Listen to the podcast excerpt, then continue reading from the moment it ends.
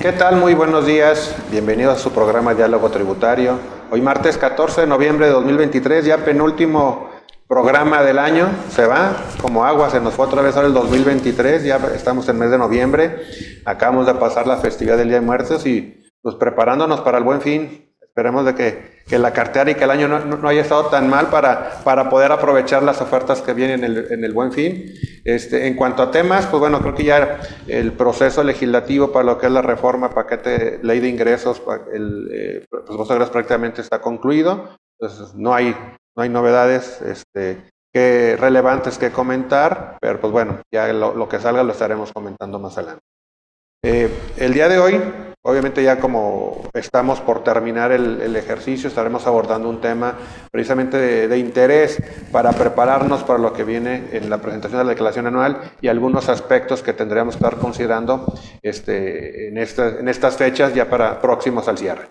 Y pues bueno, antes de arrancar con el, con el programa del día de hoy, pues le doy la, la bienvenida a quien me acompaña en la conducción del programa, Daniel Santiago. Daniel, muy buenos días.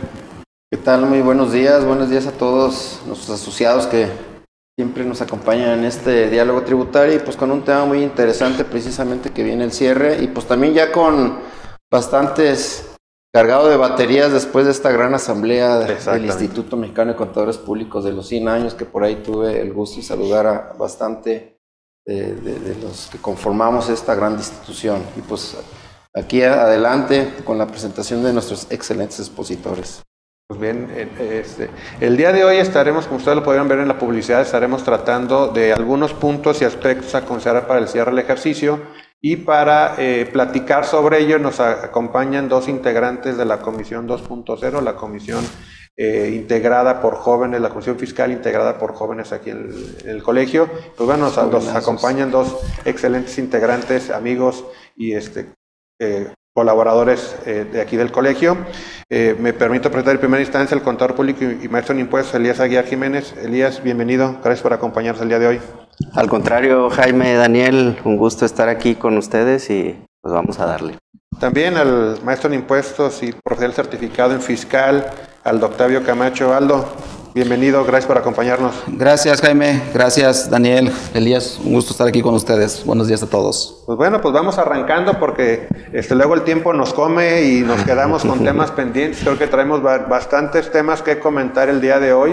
Y pues bueno, pues vamos arrancando con ciertos temas o ciertos puntos que tendremos que estar considerando y esto derivado mucho de, cómo se ha venido evolucionando la parte eh, informática del SAT y el cómo hemos venido presentando las declaraciones o la información que viene en la declaración o esos cruces de información que, hoy en día hace la autoridad. Este, eh, el primer subtema eh, es la prevención de posibles actos de fiscalización, de alguna manera eh, tema de la conciliación de ingresos. Eh, Elías, Aldo, ¿qué es lo que nos pudieran comentar al, al, respecto? ¿Qué es lo que todos los que nos ven y que nos ven, este, colegas, que tendríamos que estar tomando nuestras debidas precauciones previo al cierre del ejercicio y de la presentación de la declaración anual?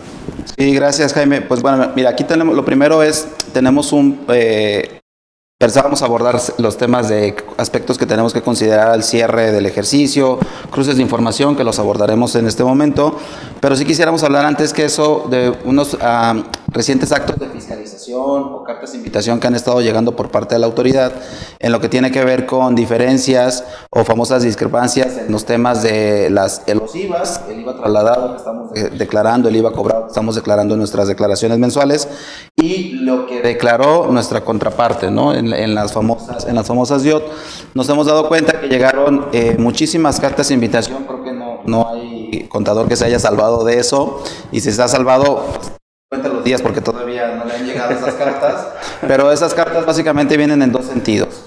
Uno, en donde la autoridad, y esto es, eh, digamos que son los eh, periodos más recientes, la autoridad eh, revisa cuánto declaramos nosotros en nuestra declaración, cuánto manifestamos como un IVA cobrado, y al mismo tiempo eh, revisa o coteja contra lo que declararon nuestros clientes en las famosas DIOT, ¿no? En las declaraciones estas de operaciones mensuales que tenemos con Y si hay alguna diferencia, nos hace llegar la carta de invitación donde nos dice tú manifestaste esta cantidad, pero eh, tus clientes en las DIOT manifestaron esta otra cantidad.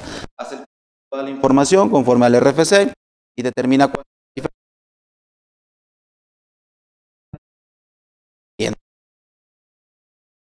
periodos del 2023, donde eso lo están revisando muy, muy rápido. Digamos que es, es lo más reciente que se puede estar revisando por parte de la autoridad. Y está llegando también otra carta de invitación, en donde ahí sí hay una diferencia entre lo que manifestamos en nuestra declaración mensual, en nuestra declaración del IVA, y hacen un cruce con todos los comprobantes fiscales emitidos por parte del propio contribuyente. Y lo que hace es una revisión muy sencilla. Dice, a ver, tú emitiste todos estos comprobantes en el 2018, que de hecho están revisando septiembre, octubre, noviembre del 2018, pues porque casualmente son los periodos que ya están próximos a, a prescribir y o a que caduquen las facultades de la autoridad. Y en ese momento nos dicen, tú declaraste o tú emitiste comprobantes fiscales con la clave de método de pago, la famosa PUE, que significa pagado en una sola exhibición, y manifestaste en tu declaración X cantidad. Entonces hay una diferencia, hay una discrepancia en esta parte y pues te invitan a que corrijas esta situación.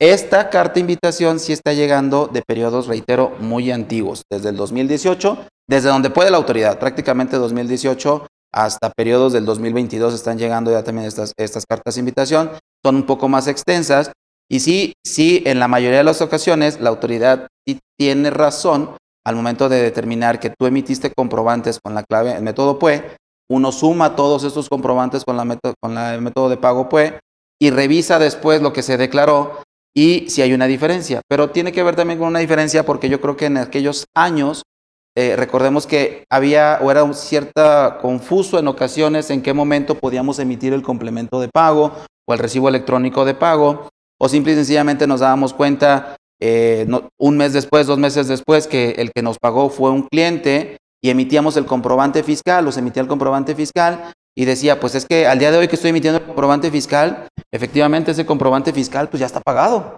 Y entonces lo hacían con, la, el, con el método de pago, pues.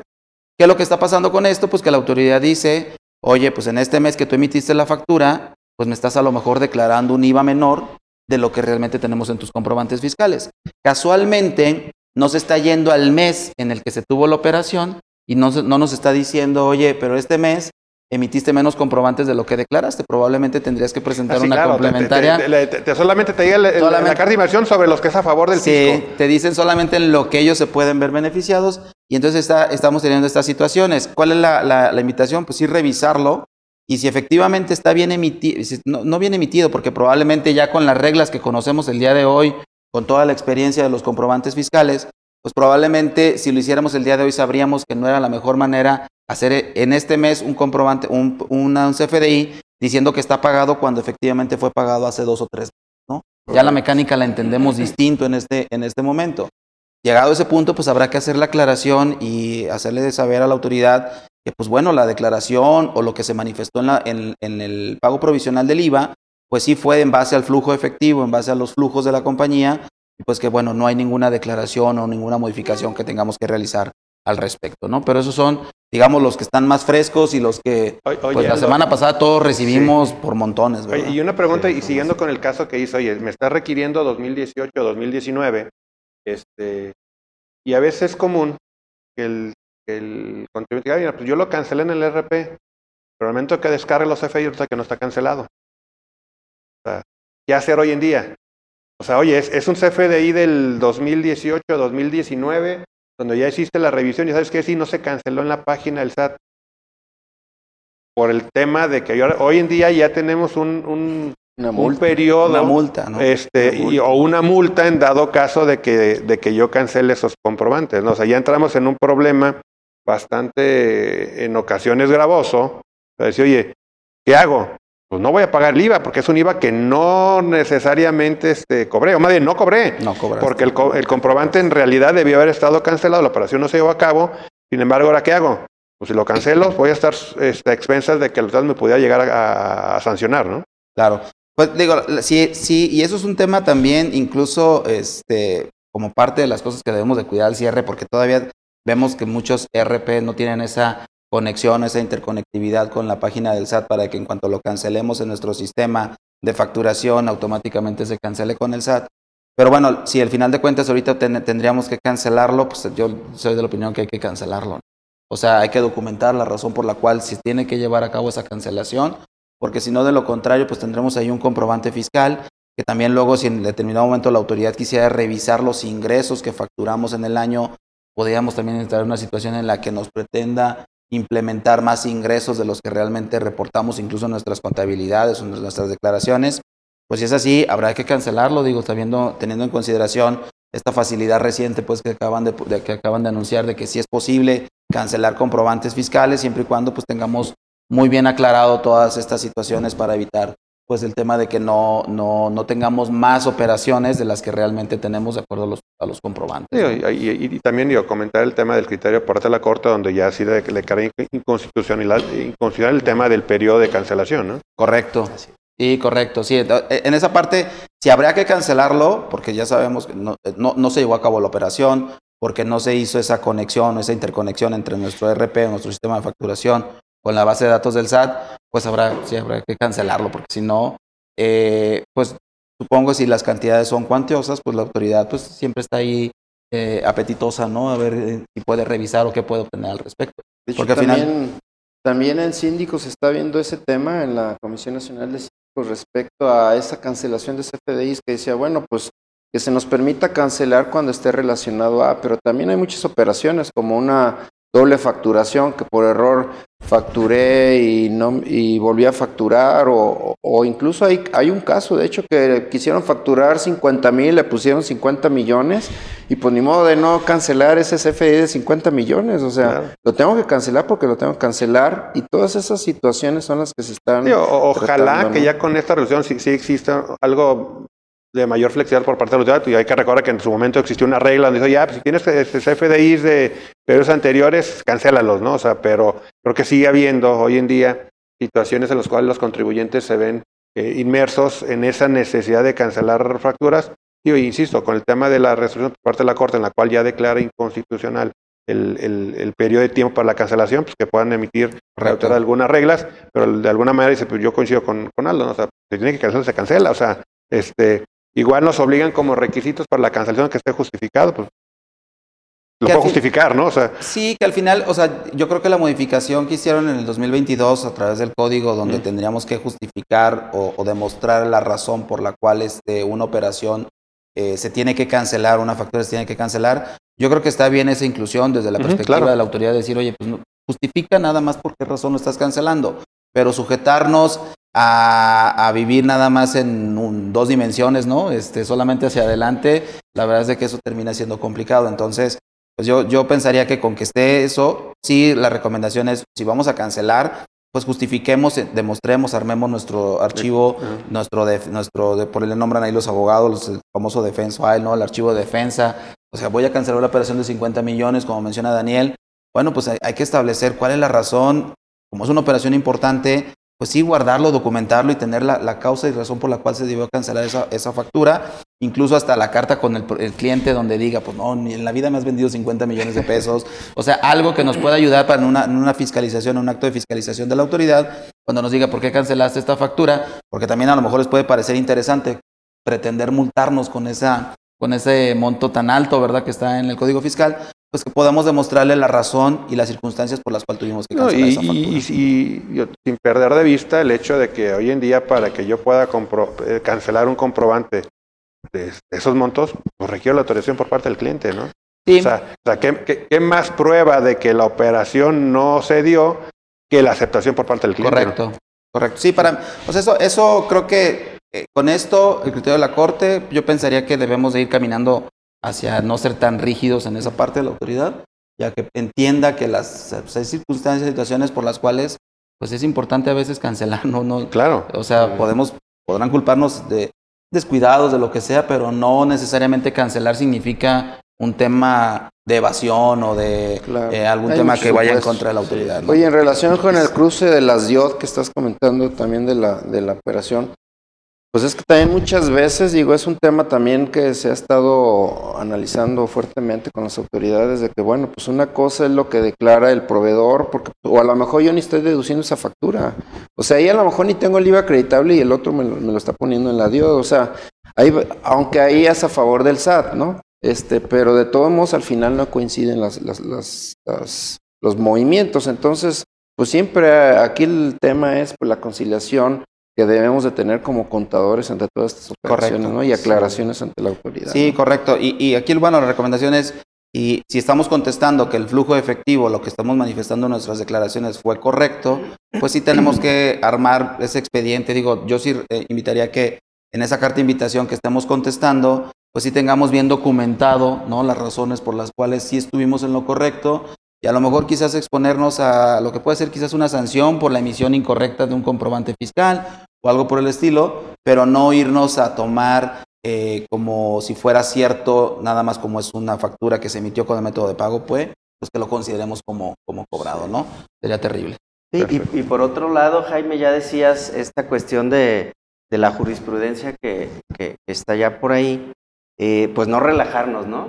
Entendiendo pues que, que- que tenemos de cara el cierre, eh, luego te encuentras con esta cuestión de, bueno, pues como ya hay un precedente por ahí, dejemos esto por la paz, ya no hagamos nada, cancelemos, no cancelemos, no pasa nada. Pero bueno, pues entendiendo que para que ese precedente se aplique, pues también tú habrá que asistir a... El amparo. Sí, el amparo, correcto, Tienes ¿no? que tener tu propio amparo. Entonces, Exacto, tu sí, propio amparo. no- Es correcto. No es, no es, Es de- no es no, sí, no es de es- aplicación genérica. Exacto. No, no es, no, es, no es una aplicación para todos. Eso es lo que tenemos eh, ahorita, digamos, en los recientes actos de fiscalización. Y bueno, puntos, algunas recomendaciones hacia el cierre del ejercicio. Pues eh, revisar, ¿no? Primero lo que mencionaba ya Jaime, oye, a lo mejor en nuestro sistema hago la cancelación. Hay que estar bien seguros de que sí se haga en el SAT. Todavía el día de hoy, esto era muy común hace algunos años que decían es que sí le di clic al, botón de cancelar en el sistema, pero no se conectaba con el SAT. Pues al día de hoy todavía se presta mucho esa situación en la que sí se cancela nuestro sistema interno, nuestro sistema de facturación, pero no en el SAT. Entonces, ¿cuál es la invitación? Pues que bajemos todos los comprobantes fiscales que se pueda. Ya hay programas, a través del SAT se puede revisar la información. Entonces, sí, dedicarle tiempo para poder estar seguros de, de, de qué estamos o qué tenemos como declarados en los ingresos. Y al, al margen de esto, también recordemos que cada mes ya hay una mini conciliación que tenemos que hacer en el pago provisional, ¿no? Donde la autoridad nos dice, pues estos comprobantes emitiste, tú ya le tendrás que decir si corresponden o no de ese periodo, o si estás anticipando del periodo, o si están, son de periodos anteriores, del mismo año, pues. Entonces, sí, hacer una revisión de todos los comprobantes fiscales, aprovechando las herramientas que tenemos ahorita actualmente, pues para que podamos bajar esa información y podamos cruzar el tema de los, de los ingresos. Recordemos también que si tenemos diferencias en los ingresos declarados y los ingresos facturados, esto, es- esto es lo grave. Hasta al margen de que es una buena medida de recomendación hacia el cierre del ejercicio, recordemos que esta situación en donde haya una discrepancia en lo que tiene que ver con los ingresos declarados con los ingresos facturados puede ser una causal de suspensión de los certificados de sello digital.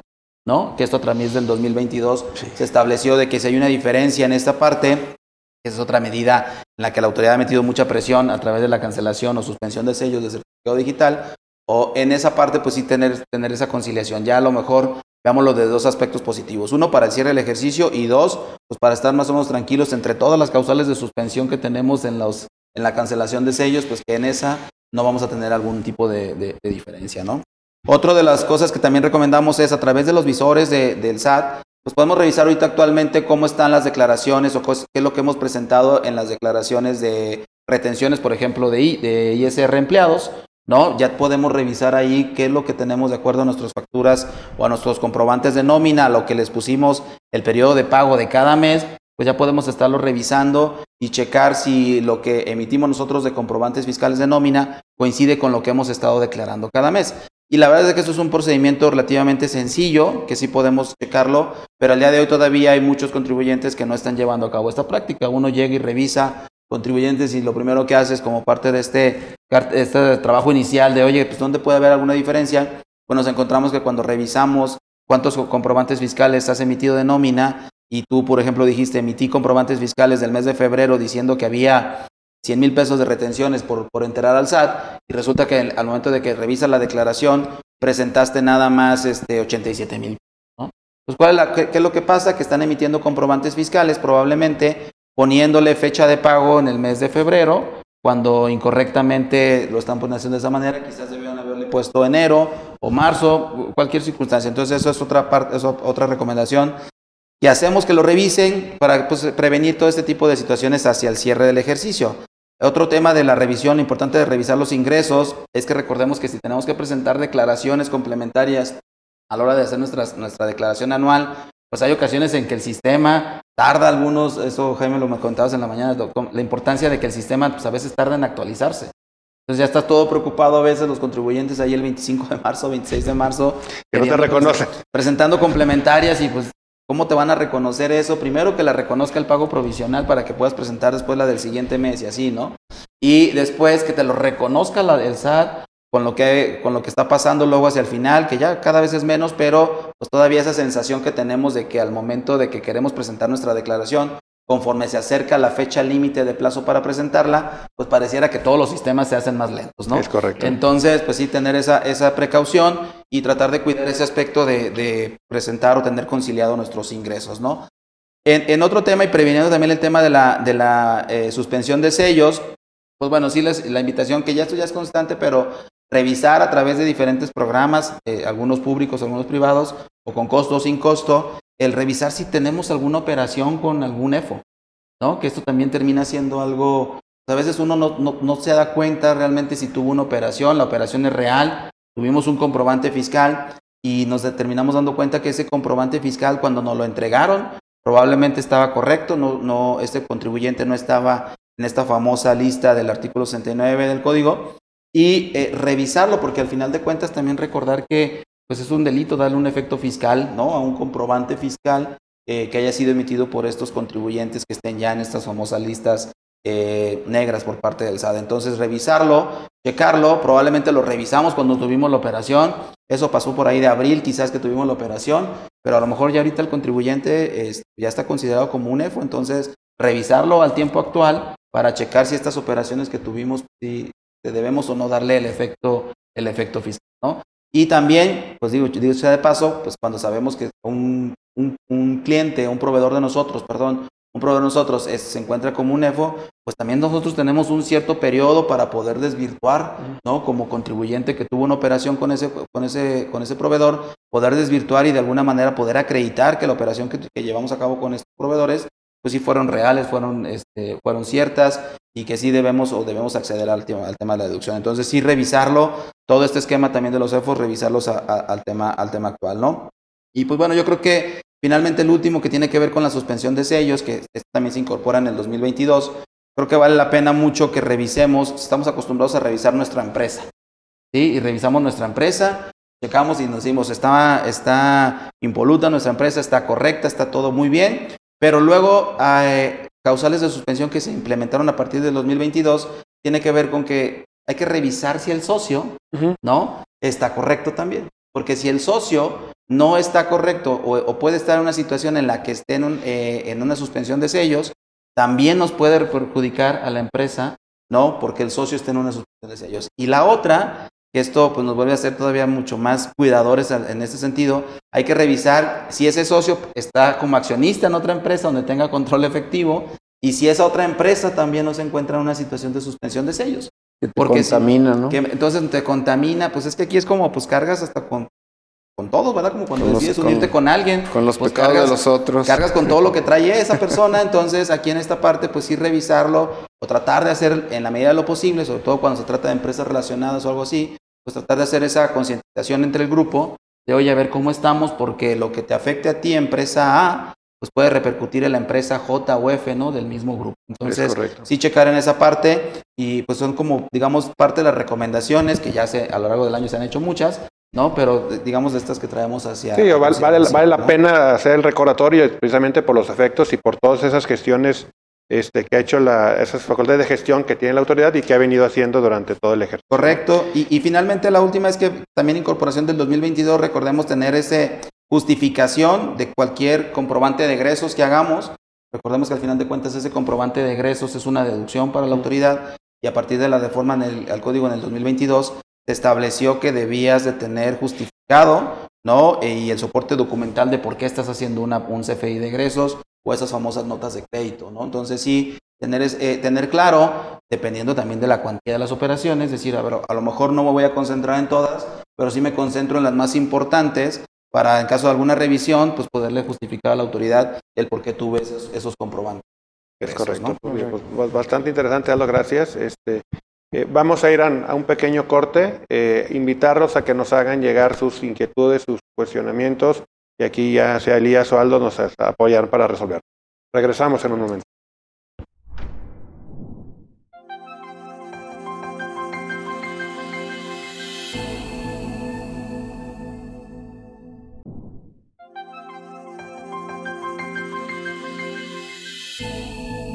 Muy bien, pues regresamos al programa. Tenemos aquí dos interesantes preguntas. Un saludo a María de Lourdes Sánchez, quien nos pregunta que se emitió en el mes de junio una factura y le pusieron el método de pago PUE y me la pagaron en el mes de julio, o sea, el mes después. La pregunta que hace eh, Lourdes Sánchez, ¿cuándo tengo que declararla?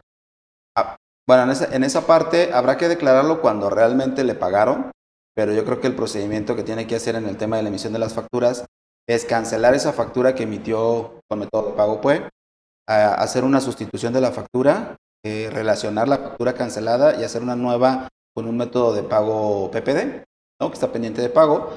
Y al mismo tiempo, bueno, y posteriormente hacer el complemento de pago, el recibo electrónico de pago, estableciendo cuándo fue realmente que le pagaron, para que de alguna manera coincida el flujo con el complemento de pago y no le llegue estas famosas cartas donde le van a decir, oye, tú en junio declaraste una factura que cobraste, pero realmente no la... No la... Ese, ese sería el procedimiento que habría que seguir al respecto. Sí, o sea, no nomás es cuando tengo que, que declararla, sino todo el procedimiento de corrección al tema por haberle puesto PUE, ¿no? Porque, ahí es donde tengo que, oye, si me vas a pagar o no, si no estoy seguro, pues mejor le pongo PPD. sí, sí, mejor le pones PPD este, porque si no, al final de cuentas, con eso es lo que fiscaliza la autoridad, Daniel, con, los comprobantes fiscales. Muy bien, Jesús Israel Gallo también nos pregunta, ¿saben de algún contribuyente que aplicaba compensación entre sus clientes y como proveedor y que la autoridad haya revisado, ya que este es otro tema de cierre? Recordarán que efectivamente, pues ya el tema de la compensación entre, eh, para efectos de IVA, pues la autoridad ya se postuló de que es no acreditable, inclusive pues la Corte afortunadamente también así lo ha avalado. Y pues sí, efectivamente, digo, yo tengo varios casos, no sé aquí ahorita Aldo, Jaime o, Elías, este, eh, la autoridad pues lo que está haciendo con su sistema, con el robot, pues checa la, forma de pago y donde le pusiste, si le pone la forma de, clavo, de pago 17, que es la de compensación, pues se detiene ahí el robot y dice aquí hay una compensación, porque incluso tú hasta en el CFDI le pusiste forma de pago compensación. Entonces, conforme a esta situación o, interpretación que se le ha dado por parte de la autoridad de la Corte, pues sería no acreditable. Entonces, definitivamente sí, sí está actuando el SAT y a través, pues con la ayuda del sistema de, los, de, la inteligencia artificial del robot del SAT, ¿no? Entonces, yo creo que sí es un tema que sí hay que estar cuidando. No sé si ustedes les ha tenido algo, ¿no? Pero y bueno, José Gómez también nos manda un saludar y nos felicita por el programa que está de lujo, ¿no? Pues aquí con los excelentes expositores, invitados. Muy bien. Pues bueno, para continuar con los temas, este, y otro de los, temas que íbamos a abordar era precisamente el tratamiento, que en ocasiones es, oye, ¿qué tratamiento le damos a las aportaciones para futuros aumentos de capital, ¿no? Entonces, oye, ¿qué es? Eh, ¿Realmente es? ¿Es un préstamo? ¿Es qué? Qué es qué es lo que este, nos pueden comentar al respecto de qué es lo que deberíamos estar haciendo con este tipo de, de depósitos a las cuentas bancarias de la empresa. Sí, sí bueno, eh, pues resulta común que en las compañías, eh, pues para enfrentar muchas veces sus gastos y, y, algunas obligaciones, pues no cuentan con el recurso. De suerte que, que el empresario, el socio, el accionista, dice, oye, ¿sabes qué? Yo en la medida de lo posible voy a estar inyectando el recurso a la compañía. Y ahí se quedan, ¿no? Se van quedando, se van acumulando. Y, en esa acumulación llega justamente el cierre del ejercicio. Y la pregunta es, ¿y qué tratamiento le vamos a dar, no?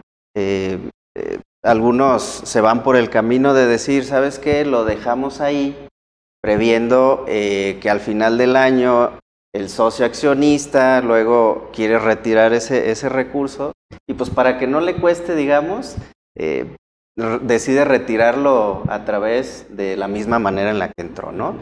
Eh, y, sí, aquí el, tema que, tendríamos que cuidar es justamente cuál es el tratamiento que, le tenemos que dar. Oye, ¿lo vamos a dejar como un pasivo? O directamente lo enviamos al capital. Porque sí, ya lo decía Jaime, oye, ¿y cuáles son sus efectos tanto contables como fiscales? Bueno, en la parte contable, eh, bien es cierto, la NIF C11 contempla a las aportaciones eh, y lo que menciona es, a ver, para que califiquen y que no queden ahí como un pasivo, lo que habrá que hacer es, eh, a través de una asamblea, definir que esos recursos se van a dar, eh, se van a, quedar ahí para el momento en el que decidas capitalizarlo y ahí en ese momento, pues bueno, se, se da el canje de las acciones, etcétera, etcétera, ¿no? Y ese es en la parte, en la parte contable. Pero también en la parte fiscal puede haber. ¿Ibas a comentar algo, Aldo? Ah, perdón. Y, y, aquí en esta parte también, bueno, puede haber dos caminos, ¿no? Ok, a ver. Si decidimos irnos por la parte de eh, que se quede en el capital, pues bueno, eh, habrá que hacer, como ya decía, un acta de asamblea y en esa acta de asamblea, pues que quede ahí bien definido. Oye, decidimos que no sea capital, que se quede en el pasivo, pues ¿cuál es la consecuencia? Bueno, la primera consecuencia podría ser eh, el ajuste anual por inflación. Eh, el ajuste anual por inflación en su concepto habla que todas aquellas eh, obligaciones pendientes en numerario, pues califican para, para que estén ahí en, el ajuste bueno, pues en consecuencia nos podría generar un ajuste ahí. Eh, bien, decidimos que no sea pasivo, que sea capital. Eh, bueno, también omití decir que eh, también tenemos un efecto en la cuca, ¿no?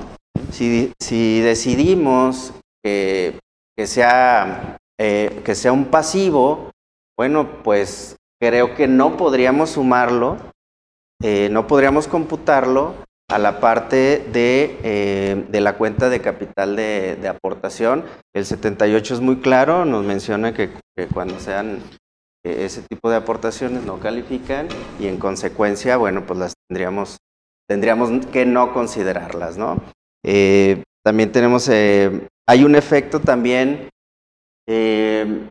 como un ingreso acumulable, es decir, oye, si, estas aportaciones que inyectó el, socio accionista en el transcurso del año fueron en efectivo y exceden de 600 mil pesos, eh, y en consecuencia, si incumplimos con el aviso cuando se dan este tipo de, inyecciones de, recursos, pues bueno, la ley contempla que puede ser un ingreso acumulable, ¿no? Entonces también esa otra parte creo que es, es interesante no, no, dejarla de lado y, este, y hacerle, hacerle frente, ¿no? Bien, imaginémonos que ya nos decidimos irnos por la parte que sea capital, ¿sí? Nos vamos por la parte que sea capital y el artículo 30 en su párrafo cuarto dispone que esa capitalización de pasivos, ¿sí? trae en consecuencia una ramificación de, requisitos y cosas que no debemos este, dejar de lado, ¿no? Y una de ellas es que eh, esas, esas, esas capitalizaciones de pasivo tienen que estar certificadas hoy por un contador público inscrito. Y entonces eh, hay una regla, la 2.8.119, ¿sí? que nos, nos menciona, bueno, pues una serie de requisitos y, y hay 17 fracciones. Y me quiero ubicar en la fracción, justamente en la fracción 17, eh, donde además de certificar esa capitalización de pasivos, también habrá que hacerle frente a un aviso. ¿sí?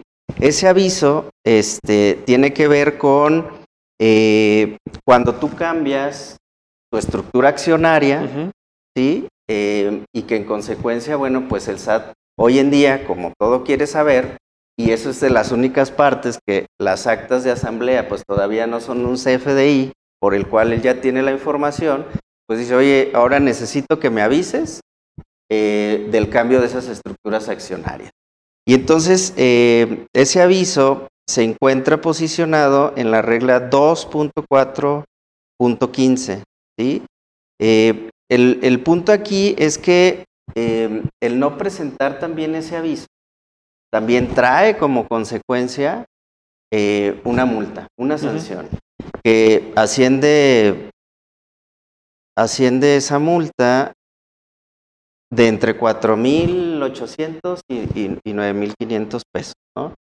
Entonces, pues bueno, también no dejar de lado esa parte del, del aviso eh, y, que, y, que, bueno, eh, hablábamos del, de la certificación a través del contador público inscrito.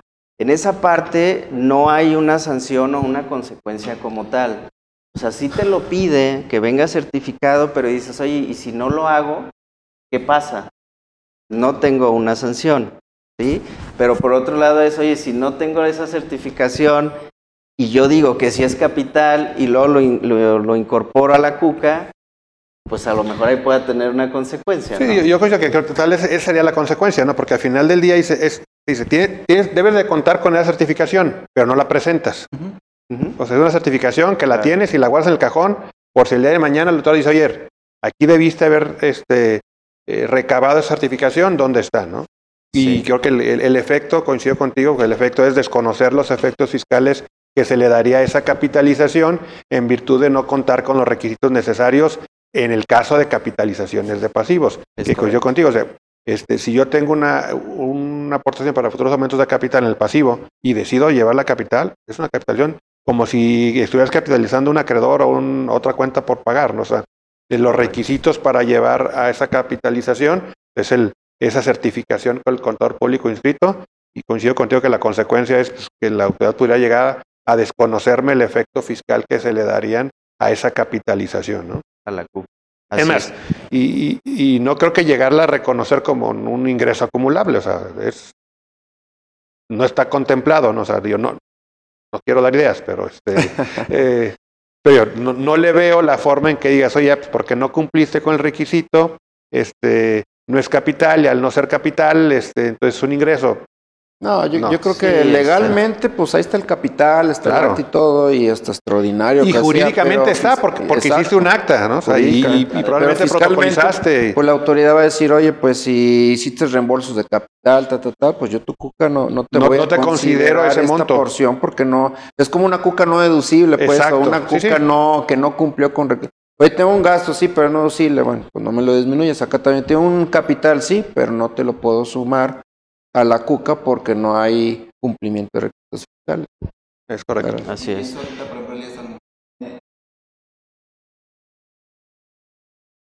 de capitalización delgada, uh -huh. la autoridad puede ya no llegas y sí. entonces sí, superas, no excedes el tres tantos de tu capital las deudas a lo mejor también ahí puede tener ese efecto digo yo es coincido en, en, en, desconocer para efectos fiscales eso como si fuera una un capital no yo creo que eso sería Así lo que es. tendría la autoridad es. No, pues, otro punto este, interesante que hay que estar tomando en cuenta si llevamos ese, a cabo ese proceso. ¿no? Y, y al hacer nada más, Jaime, si me permites, Elías, eh, solo también tener en cuenta, porque a veces las, compañías pueden pensar que es muy sencillo hacer el, el esquema de la certific certificar esa, ese pasivo.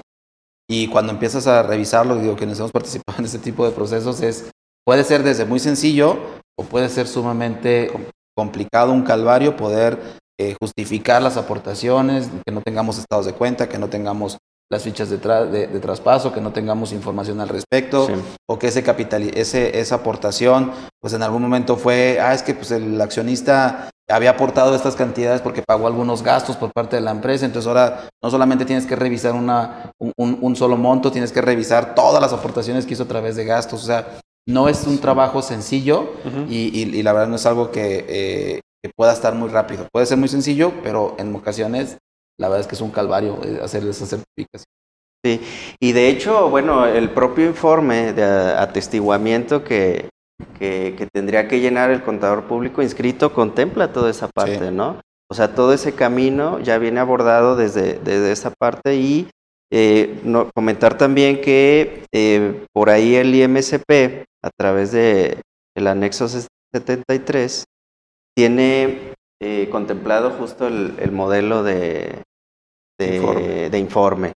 Entonces, bueno, pues por ahí si alguien quisiera consultarlo, pues ahí, ahí, ahí lo tienen contemplado, ¿no? Es justo para hacerle frente a esta, a esta obligación, así como algunas otras declaraciones. Eso está en su anexo en su anexo 10. Digo, también para ahí tenerlo, tenerlo en cuenta, ¿no? Perfecto. Eh, otro de los temas este, a comentar es algunos tratamientos especiales en el tema de manejo de activos fijos. ¿Cuáles son esos temas este, que ustedes consideran que debemos estar tomando en cuenta o todos los que nos están viendo eh, tomar en cuenta para el tema de la deducción de activos fijos? Y fíjate pues, que a partir de, y, el por qué este tema, porque a partir del 2022, en los cambios que se presentaron en la ley del impuesto sobre la renta, eh, digamos que se modificó el concepto, no el concepto, el concepto activo fijo ya está ahí, sino más bien es, se, se añadieron otros conceptos que se deben de considerar para lo que debemos eh, tomar en cuenta, que es el famoso MOI, ¿no? El monto original de la inversión. Y en, entre esas partes, eh, anteriormente quizá estaban muy acostumbrados a ver la factura nada más del activo fijo, registramos el activo fijo y todos los gastos eh, inherentes a ese activo fijo, como podría haber sido la instalación, el montaje, el manejo, la entrega, los servicios que contratamos para, para poner en puesta en marcha ese activo fijo o el emplazamiento físico, el traslado, pues lo considerábamos como si fueran parte de un gasto, aun y cuando las normas de información, pues sí nos decían que eso era parte del mismo monto original de la inversión. Al incorporarse esto en el impuesto a la renta, sí hemos, hemos visto pues que en algunos contribuyentes no están tomando en consideración esta parte, solamente consideran la parte del activo fijo y no todos los gastos lo están, lo están trasladando directamente ya a una cuenta de resultados, ¿no? Entonces tener en consideración esta situación para la hora de determinar cuánto es la depreciación, porque pues igual si tenemos un activo que vamos a depreciar a 10 años, pues imagínense todos esos gastos ¿no? que pretendemos hacer deducibles en el mismo año, pues de acuerdo a los cambios que se dieron en la ley de impuesto a la renta, pues tenemos que llevarnos la deducción a través del procedimiento de inversiones y tomar ese gasto o esos gastos que estamos acostumbrados a verlos así, ahora llevárnoslo a los 10 años o a la misma tasa de depreciación que marca, digamos, el activo fijo, ¿no? O el principal. Entonces, tener, en consideración eso, porque sí, sí lo estamos viendo que no, la gente, como que ha pasado desapercibido y sigue nada más pues, máquina, la maquinaria ahí está. Oye, ¿qué hiciste? ¿Qué gastos que tuviste en, estos, en esta maquinaria? Pues ya todo está en la cuenta de resultados. Bien clasificado en la cuenta de resultados, no en el centro de costos que debe de ser, en el centro de gastos que debe ser, pero pues sí con tomar en cuenta que para efecto fiscal, pues esto es parte del monto original de la inversión, ¿no? Otro aspecto también que eh, eh, a consecuencia de esta modificación en el 2022 es que recordemos que cuando pretendamos hacer la deducción de aquellos activos fijos que han dejado de ser útiles para la obtención de ingresos, pues anteriormente lo que hacíamos era simplemente dábamos ya, este, hacíamos el asiento respectivo, decíamos este activo ya no nos, no sirve para los fines que tenemos y hacíamos la deducción ya, eh, anticipábamos la deducción o el, remanente, tomábamos ya toda la deducción en ese año porque ya dejaba de ser útil, ¿no? A partir de esta modificación, eh, lo que nos establece desde el 2022 es que debemos de presentar un aviso ante la autoridad y decirle a la autoridad, oye, tengo este activo fijo que ya dejó de ser útil para la obtención de los ingresos, que me queda todavía este remanente por depreciar o este, este remanente por deducir y que pretendo deducirlo en este momento, pero te aviso pues qué activo fijo fue, cuándo lo compré, cuándo lo adquirí, este, qué tasa de depreciación estoy utilizando, cuánto he depreciado, cuánto es lo que me queda por depreciar para poder deducirlo en el ejercicio en el que pretendemos deducirlo. ¿no? Entonces, este escrito también, pues nos damos cuenta, pues llegamos, hacemos la, revisión, vemos los asientos contables y nos dicen, ah, es que estos activos fijos terminaron siendo obsoletos, ya no sirven para la obtención de ingreso, pero no están cumpliendo con el procedimiento de presentar este aviso ante el SAT, ¿no? Ahí nada más para que lo tengan en consideración, hay una ficha de trámite, la ficha de trámite es, es la ficha 161 de ISR, que es ISR avisos ante, ante el SAT. Entonces ahí en esta parte hay que presentar este escrito, es un escrito libre donde vienen ciertas características y condiciones a cumplir y eh, con esta manera o a través de esta manera poder deducir ya la parte o el monto remanente que nos queda de esos activos fijos que ya dejaron de ser útiles. Eso, eso es lo que tiene que ver con esta parte. Digo, si por ahí somos algunos contribuyentes que estamos desafortunadamente a lo mejor en la situación de todas las contribuyentes ubicados en Acapulco, en Guerrero, pues recordar nada más que acaba de publicarse un decreto, ¿no? Eh, digo, no nos da tiempo de poder abarcar todo el decreto, pero en, en temas específicos de activos fijos, y permite la deducción de activos fijos, activos fijos que hayan sido nuevos o usados, no necesariamente tiene que ser la, venta de primera mano un activo fijo nuevo, en este decreto nos permite deducir activos fijos que adquiramos sean nuevos o usados, eh, solamente pone algunas limitaciones, no tiene que ser automóviles, equipos de blindaje ni aviones, a menos que sea de fumigación, y esta deducción es al 100% para las empresas que se encuentran en, esta, en estas condiciones, y son los activos fijos que hayan adquirido entre octubre y diciembre del 2023. Entonces esa parte tenerlo en consideración, si por alguna razón eh, alguien nos está escuchando también que sea eh, en, esta, en, esta, en esta zona de Guerrero, ¿no? Y finalmente, en octubre también salió un decreto para las empresas exportadoras, ¿no? Empresas dedicadas al nearshoring, que también pues, es un tema, pues, está bastante interesante ese decreto, pero también tomar en consideración que se prevé una, digamos, una deducción inmediata, como las, eh, las que usualmente publicaba la autoridad, y lo que nos pide, lo que nos dice es que podemos hacer deducible o hacer una deducción inmediata con ciertos porcentajes pues bastante atractivos en algunos casos para activos fijos que compremos de octubre, bueno, a partir del 11 de octubre a diciembre del 2023.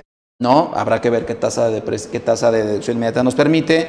Y bueno, hay unos ciertos requisitos, como puede ser, pues es aplicable más para personas morales, para aquellas personas este, eh, que son de actividad empresarial o profesional. Ah, el requisito es que pues, durante los ingresos del 2023 y 2024, más del 50% o al menos el 50% sean, por ejemplo, en temas de exportación, ¿no? Ingresos de exportación. Eh, habrá que presentar un escrito en esa parte. Este, está controversial el tema de cuándo presentamos el escrito, porque dice 30 días naturales al mes en que se aplique, ¿no? Entonces da la impresión que a lo mejor vamos a tener que presentar tres escritos y tenemos tres, este, tres, eh, tres, tres adquisiciones, o al menos en cada, en cada mes. Y bueno, también tener ahí en consideración, pues hay que tener algunas otras, otras consideraciones. Este decreto se publicó el 11 de octubre, para que pues también lo tengamos ahí en cuenta, está bastante interesante, o puede ser interesante el tema de los activos fijos. Principalmente yo creo que el tema de los activos fijos es lo más interesante. Y, entonces, pues que lo tengamos en consideración. Y la deducción adicional en capacitación. Que y la deducción adicional es de 25% de capacitación adicional, ¿no? Sí, y, y, como dices, es este, principalmente exportadores y ciertos sectores, ¿no? O sea, y no ciertos es, sectores. No es este, un decreto No, de manera general como en años atrás. Esos decretos de deducción inmediata sí estaban y eran de aplicación general. Esas van enfocado a un sector, bueno, a ciertos sectores específicos, principalmente exportadores, y con un objetivo específico, el tema de los centros de distribución. Correcto, correcto, para que lo tengamos en cuenta. Digo, al final de cuentas estamos, estamos en esta parte del cierre y creo que los activos a veces termina siendo una deducción Interesante. interesante. y que a veces dejamos un poquito de lado a la hora de checar esta, esta parte, ¿no?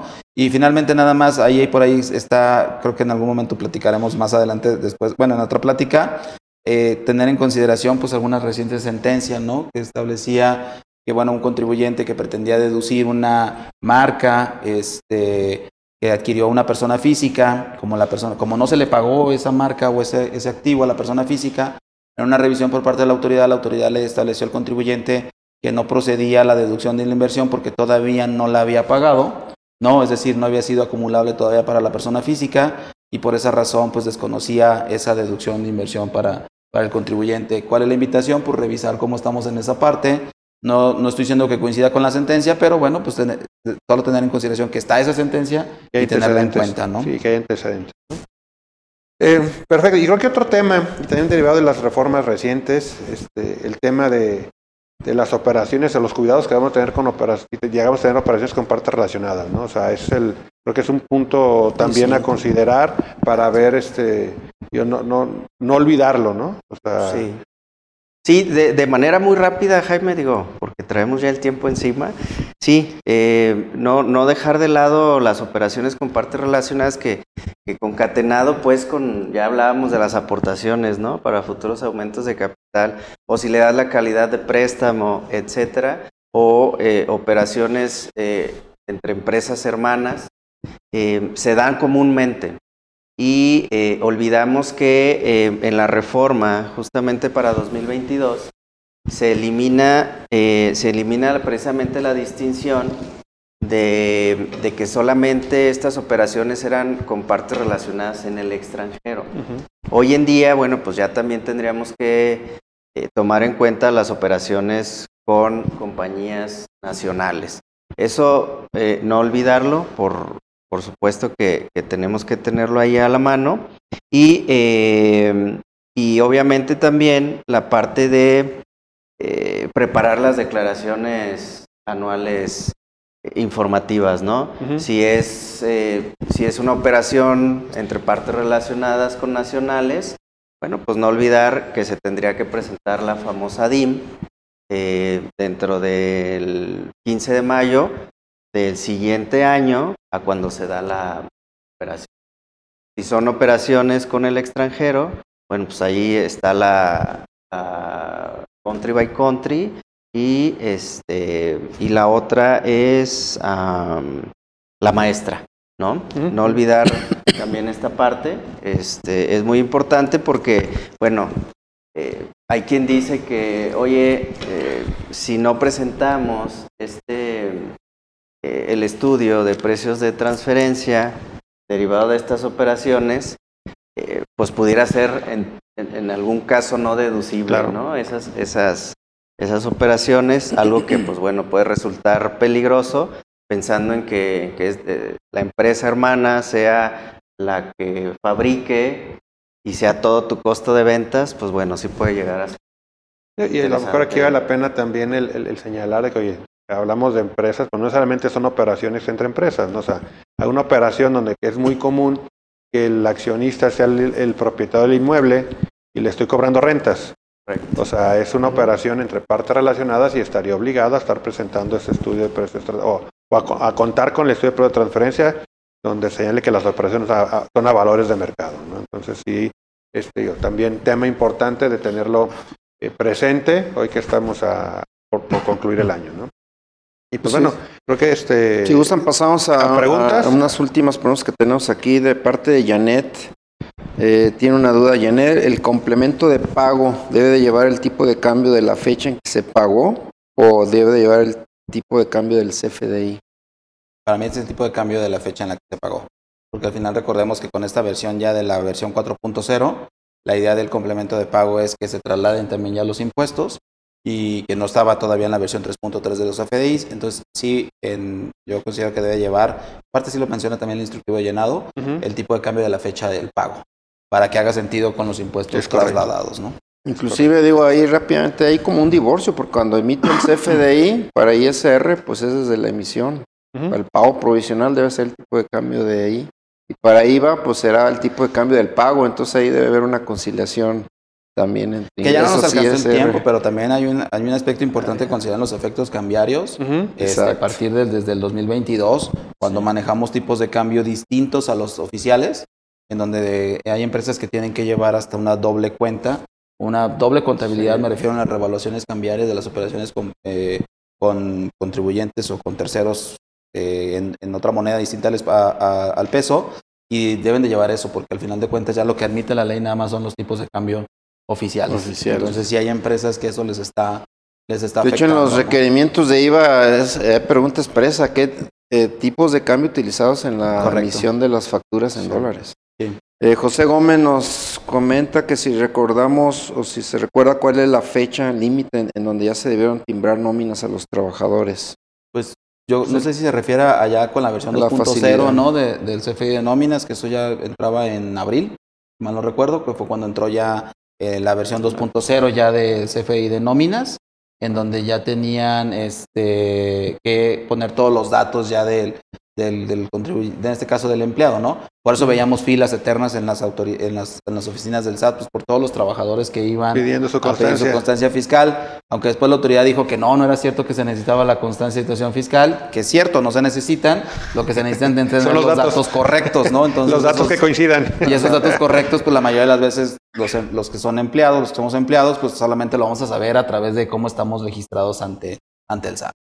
Otra sí. pregunta de Miguel Izaguirre dice, en el caso de que deje el depósito del socio en el pasivo, ¿el socio puede no cobrar intereses a la ciudad aunque ya tenga más de un año de préstamo? Es decir, depositó, déjame pensar, en abril de este uh -huh, año. Uh -huh. ¿Y lo deja al cierre del ejercicio? Sí, o sea, y lo deja como pasivo. Ajá. O sea, me imagino que la pregunta va en el sentido de que a veces que a contrario sensum, cuando tú le prestas al accionista y no le Sí. cobras intereses, pues lo, y tú pagas intereses, tienes un efecto de que puede ser no deducible los intereses que pagas. Aquí a lo mejor, la- la- si entiendo bien la pregunta, es, oye, es al revés. El accionista depositó, le prestó a la empresa y Ah, no le cobra intereses. Hay un efecto este, a considerar, un efecto fiscal del no cobrarle intereses. Pues bueno, la consecuencia por un lado ya lo veíamos, ¿no?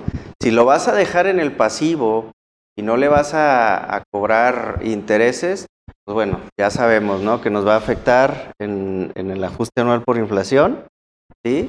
Este, y por otro lado, bueno, pues si no lo, no lo capitalizas, pues tampoco te jugará en la cuca, ¿no? Y está Ahora- incumpliendo precios de transferencia. Exacto, yo creo que el efecto más, Exacto. más gravoso es el tema de precio de transferencia, ¿no? Sí. Con un efecto de un, de un posible ingreso para el accionista.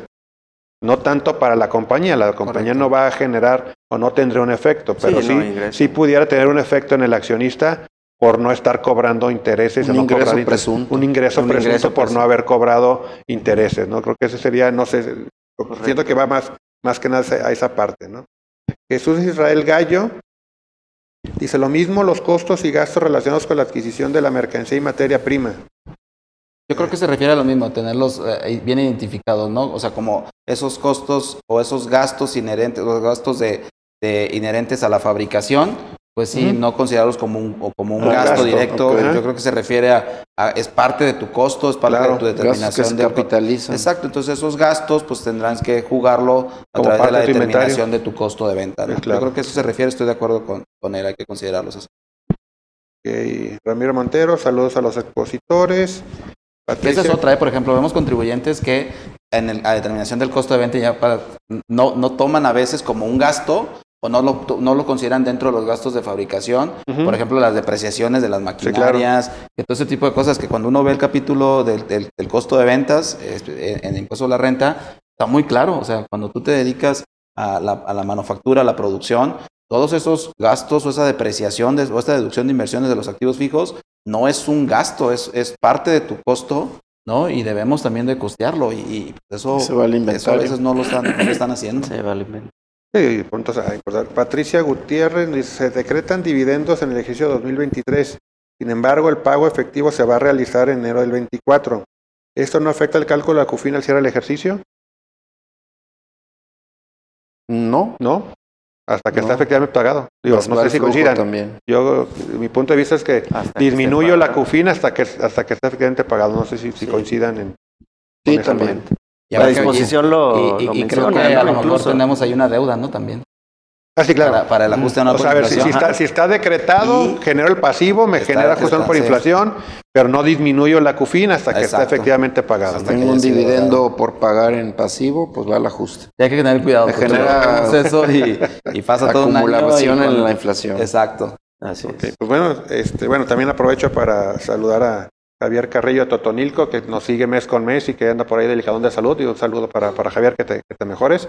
Este, y bueno, pues el tiempo también ya nos, nos comió. Eh, creo que volando. tratamos de abordar, creo que el, ya el, el último ya muy este, eh, de rápido el tema de los efectos cambiarios, pero bueno, este, en primera instancia agradecerle eh, Aldo y Elías, gracias por acompañarnos el día de hoy. Este, excelente los comentarios y las, la, la exposición que nos, que nos acogió la plática que, que se desarrolló. Entonces, gracias, gracias por, por acompañarnos. Y pues bueno, eh, igual eh, decirles que las puertas de diálogo tributario están abiertas para cuando, cuando tengan a bien este, compartir alguno de los o- otro tema que, que tengan previsto. Este, Muchas Dani, gracias. Muchas ¿algún gracias, otro tema para Daniel, cierre? Jaime. No, pues igual agradecerle aquí a Aldo y a Elías por su participación y, y, pues nos vemos en la siguiente emisión y a cuidar muy bien su tarjeta de crédito este fin de semana, no abusen, Gasten, Todo- solo lo necesario y lo indispensable para ustedes y su familia, ¿no? Eh, gusto saludarlos. Pues muchas gracias. Gracias. Este, nos vemos en el programa del mes de diciembre, segundo martes del mes de diciembre, y el último eh, programa del mes de, de- el último programa del año 2023. Y pues bueno, nos estaremos aquí viendo con un tema que les daremos a conocer de manera oportuna. Agradecerle a Eduardo que nos ayuda para que este programa pueda llevarse a cabo y a Compa aquí, que es nuestro patrocinador oficial. Muchas gracias y nos vemos el mes que entra.